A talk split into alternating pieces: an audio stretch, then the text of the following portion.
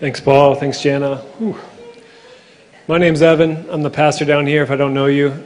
It's something that we're going to be doing every single week is praying for each other.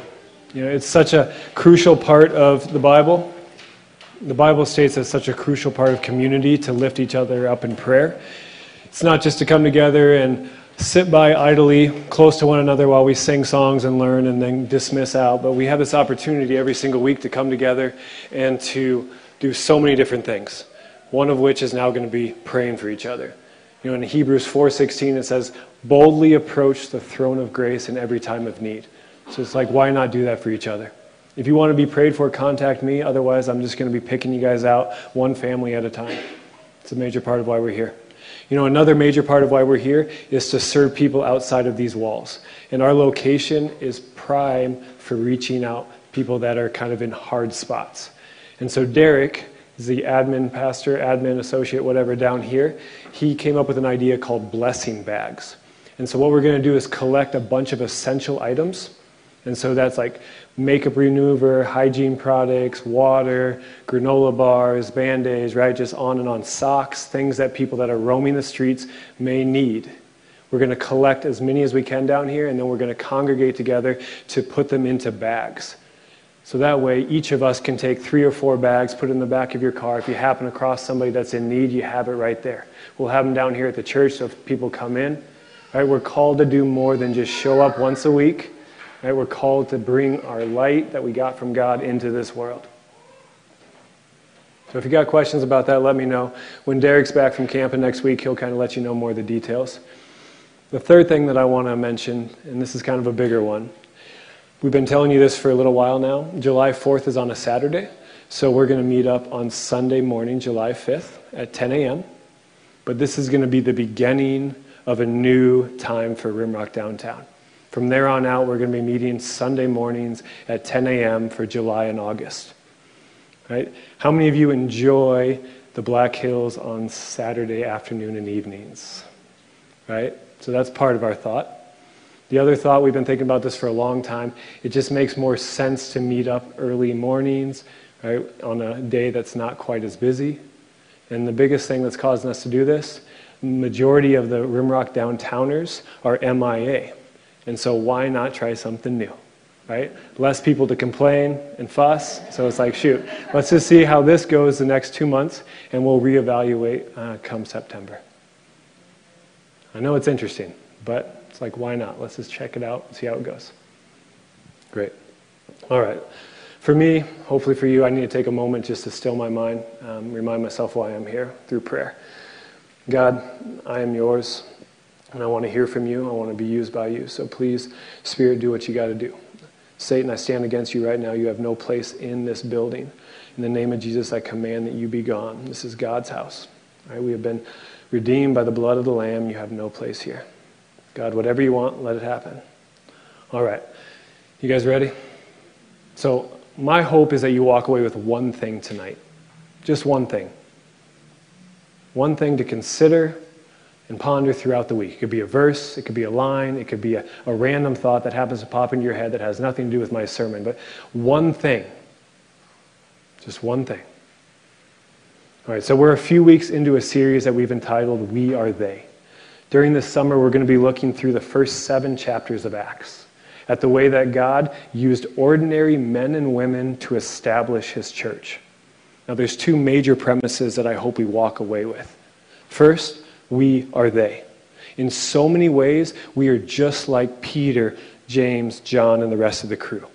We are custom built by our Creator and placed in a certain time and place. Now, I know we all have flaws, but we also have so many strengths. Specific things that we bring to the table that no one else does. Through the precise way that we have been made, God wants to use us right now to bring His kingdom into this world.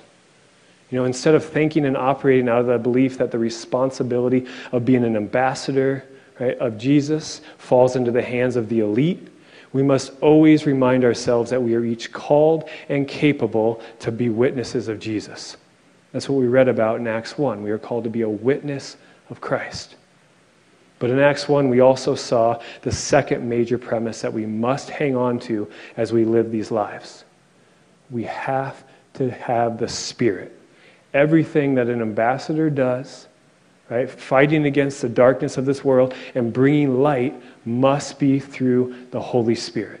That's what we see in Acts 1 4 and 5. While staying with them, this is Jesus, he ordered them not to leave Jerusalem, but told them to wait there for the power of the, the promise of the Father. This, he said, is what you have heard from me. For John baptized with water, but you will be baptized with the Holy Spirit not many days from now. He's like, don't do anything. Don't go be witnesses until you receive the Spirit. You know, Boomer spent a decent amount of time looking at this last week. The Spirit is a crucial ingredient in fighting back against the evil and the heartache that are an innate part of our lives.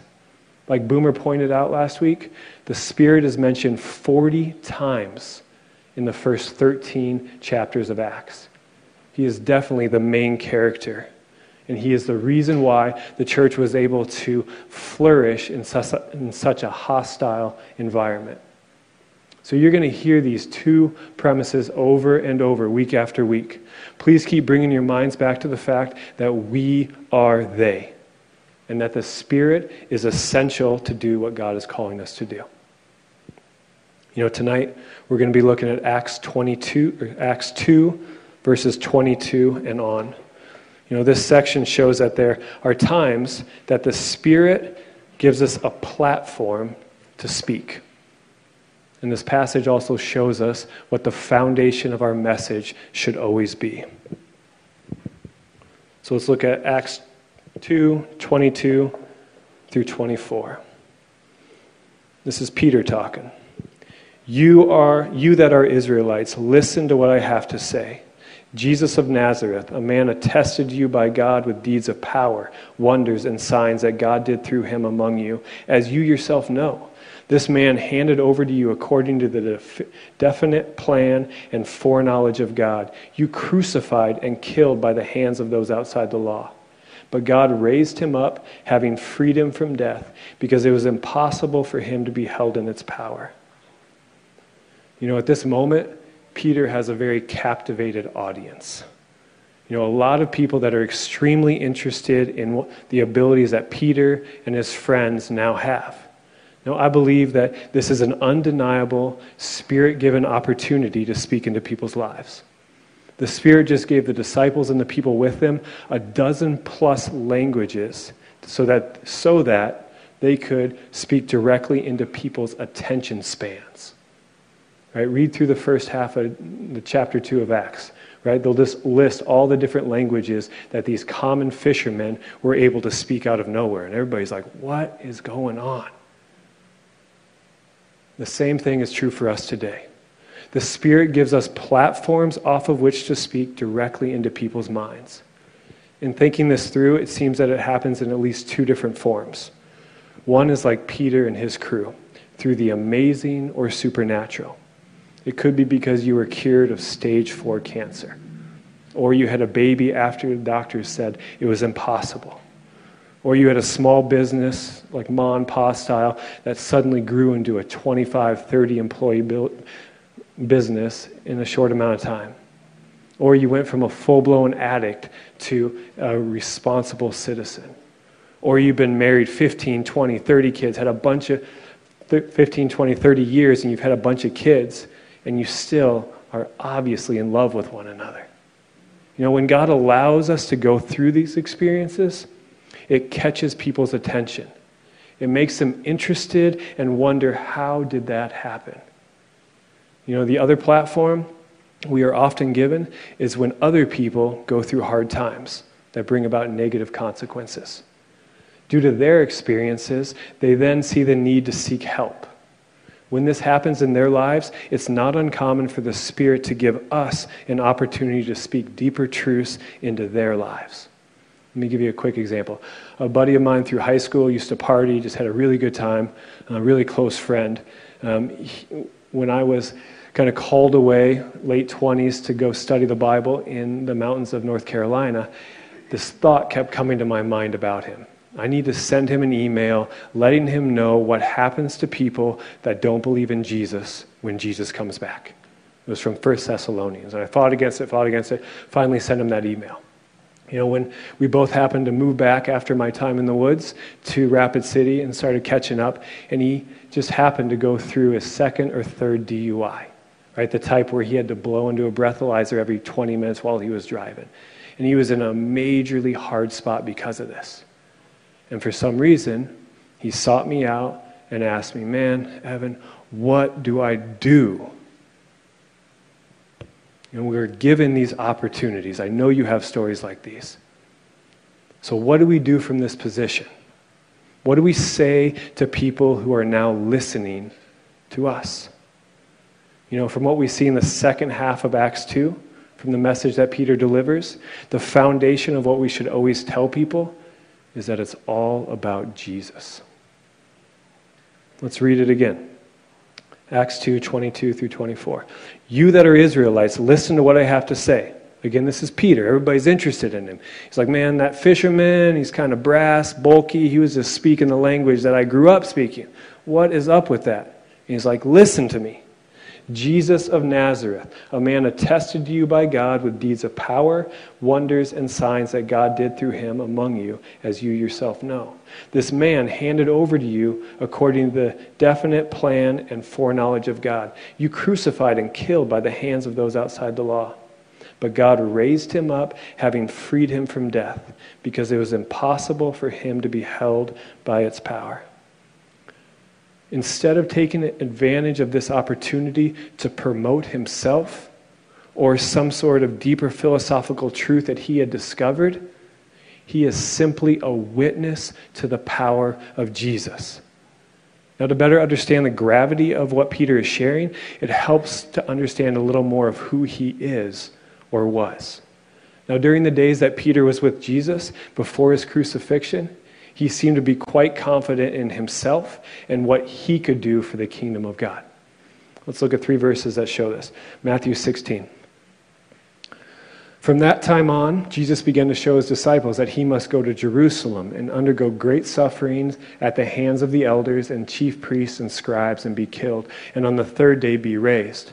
And Peter took him aside and began to rebuke him, saying, God forbid it, Lord, this must never happen to you. Right? Think about who Peter is.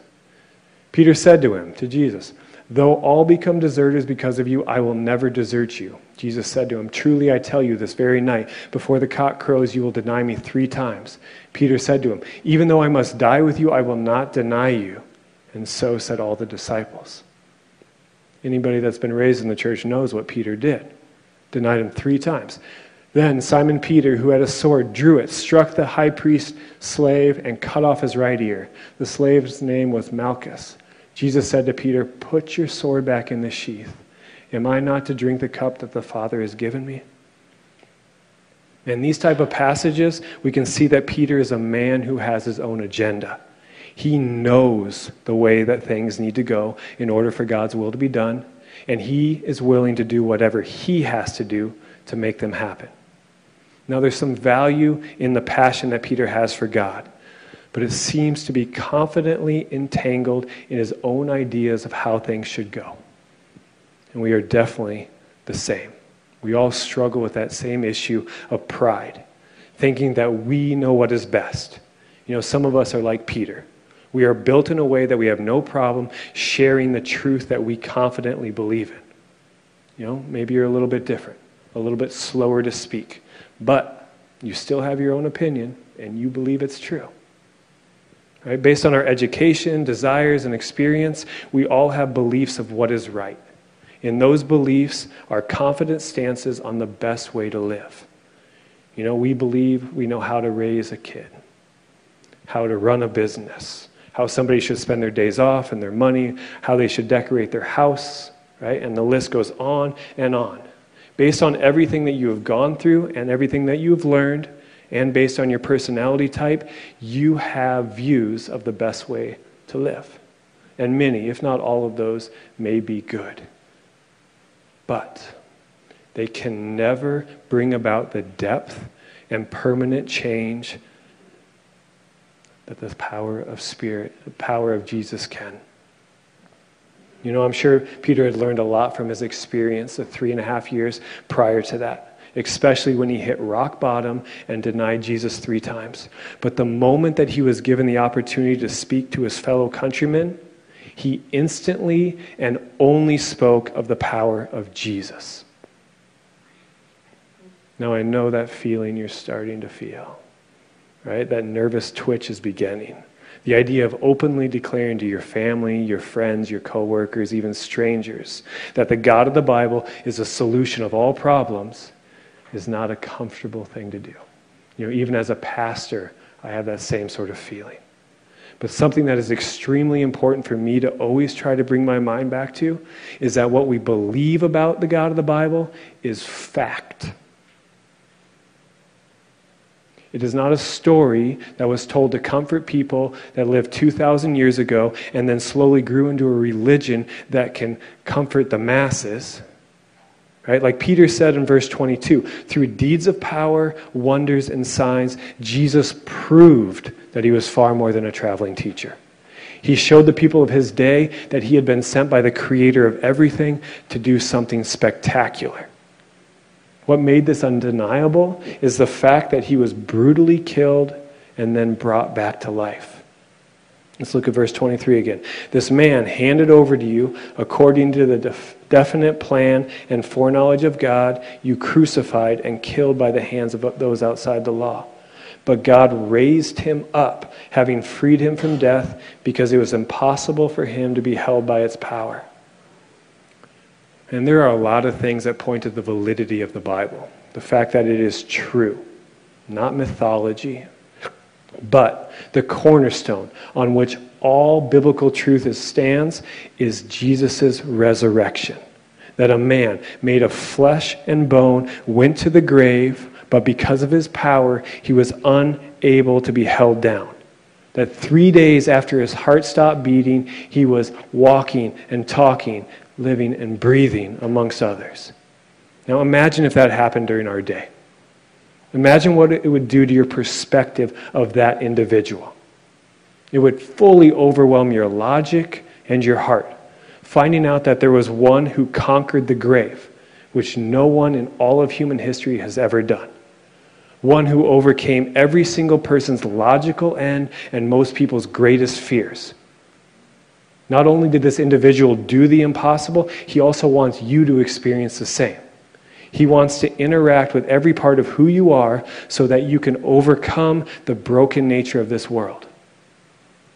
Now imagine what you'd be thinking and feeling if you saw this on the local news or Facebook or Instagram, right? The way that we perceive what is reality. But because we read about this in a text that was written over 2,000 years ago, it is easy to, dis- to dismiss that this is not fact. We simply assume it's just a sweet story that we tell kids in Sunday school. But from what we see in Acts 2, this is uncontested reality. Let me prove this to you. This is really important to see. Two months after Jesus was crucified, while most likely standing in the temple, Peter openly declares to thousands of people that Jesus was raised from the dead. A lot of the people that were there probably were there during his crucifixion. Some were even instrumental in making it happen. To these people, G- Peter tells them that Jesus has conquered death. Not only does he tell them that what that he conquered death, he points to the fact that they saw it happen. Acts 2:32. This Jesus, God raised up, and of that all of us are witnesses. If this had been a lie that the disciples had made up, this would have been the place where Christianity would have been obliterated. Any or all of these people could have denied that this is what happened, and Peter and his crew would have had to hang their heads and walk slowly home. But instead, over 3,000 people were cut to the heart, repented, and baptized in the name of Jesus. Starts in verse 37. When they heard this, what Peter is just telling them, they were cut to the heart and said to Peter and to the other apostles, Brother, what should we do? Peter said to them, Repent and be baptized, every one of you, in the name of Jesus Christ, so that your sins may be forgiven and you will receive the gift of the Holy Spirit.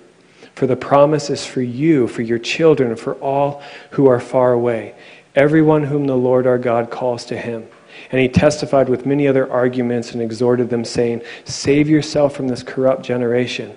So those who welcomed his message were baptized, and that day about 3,000 persons were added. And I want to make my point crystal clear. Why would 3,000 first century Jews cry out to Jesus if he had not actually been brought back to life?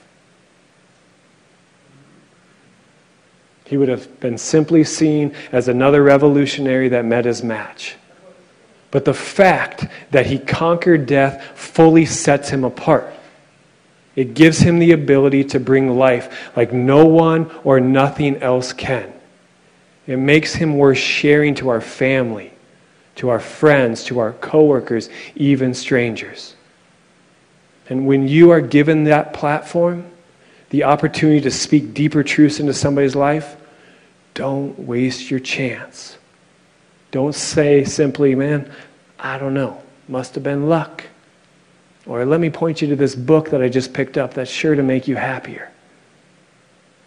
Instead, use this spirit given opportunity to tell them about the only thing that can bring about genuine and lasting change. You know, that friend of mine that got into that trouble with DUIs, he came to me and asked me, man, what do I do?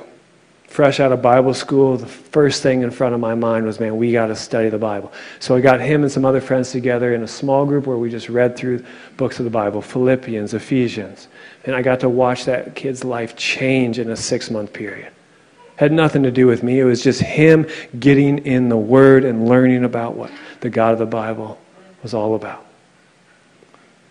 So let me give you an analogy. Maybe that's a better way for you to learn, right? I've shown you Bible, I've given you story. Let me give you an analogy. How many of you have tried a six minute style workout? Eight minute, right? Some of you have. How many of you have tried a diet that simply requires you to drink some sort of shake? Right? How did those work? Yep. Right? We all desire to get in better shape, don't we? To lose weight, build muscle, have nicer bodies, right? That is what draws us to these workouts and these diets. We get to the point that we don't feel or look like we want to feel, or we hear about somebody losing a massive amount of weight, right? There's a billboard on Jackson from 100 and whatever, 90 pounds to, right, in eight weeks. And so our attention is drawn to be physically transformed. But we want it quick.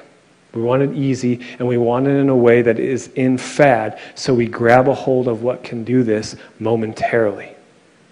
But the unchanging truth of getting healthy is simple eat good food and work out.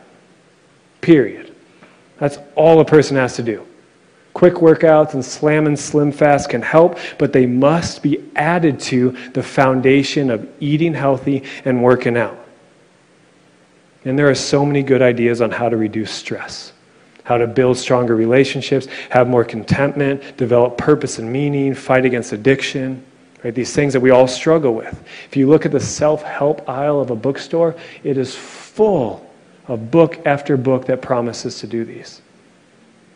But if we want anything that can last more than just a short season of our life, they must be built on Jesus and the truth that he brings.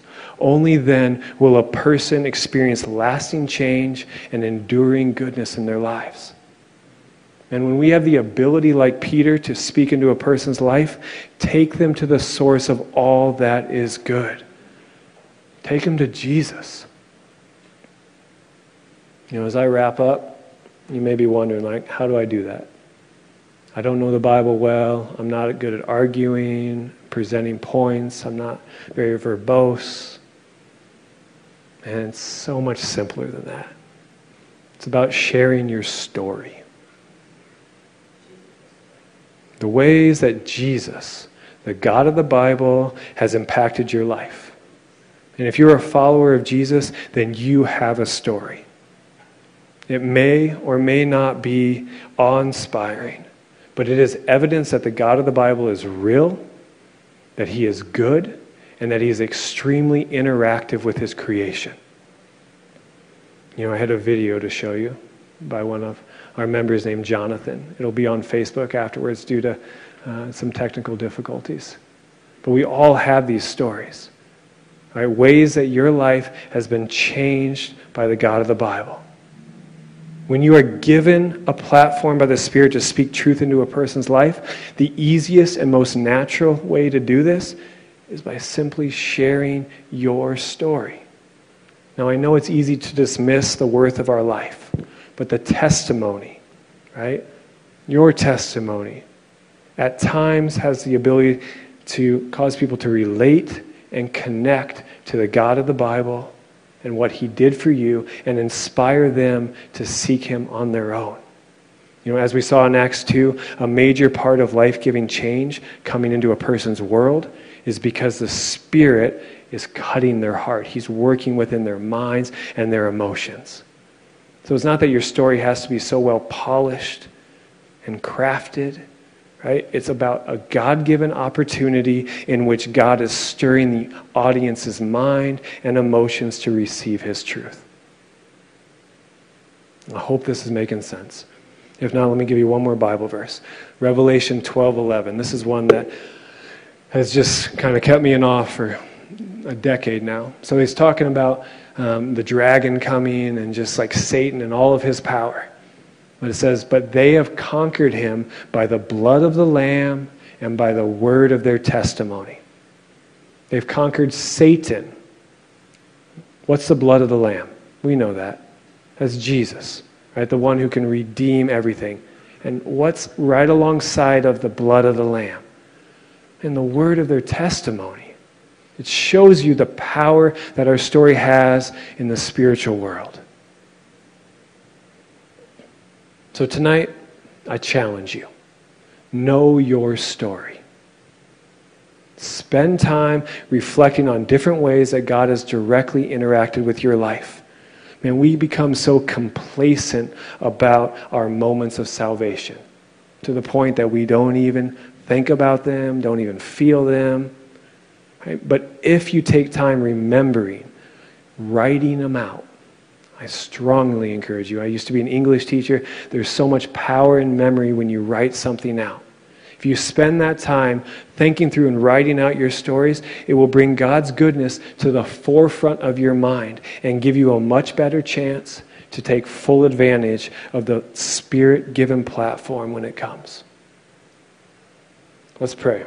Right now, I just want to ask God to bring those thoughts to our mind. God, Spirit, you're within all of us, some of us, whatever. You, you, you are here. I ask that you would bring your goodness back to our minds. Remind us of the times that you have been so gracious and so merciful. Times that you have stepped in to save our lives, to restore our relationships, to just push us back to what is true. Please, Spirit, fight against our ability to forget you and your goodness. Just bring these thoughts back to us. Allow them to flood into our night and throughout the rest of the week so that we can celebrate you personally and to the people that you put in front of us. God, you are our God, and so we surrender our minds to you right now. Amen.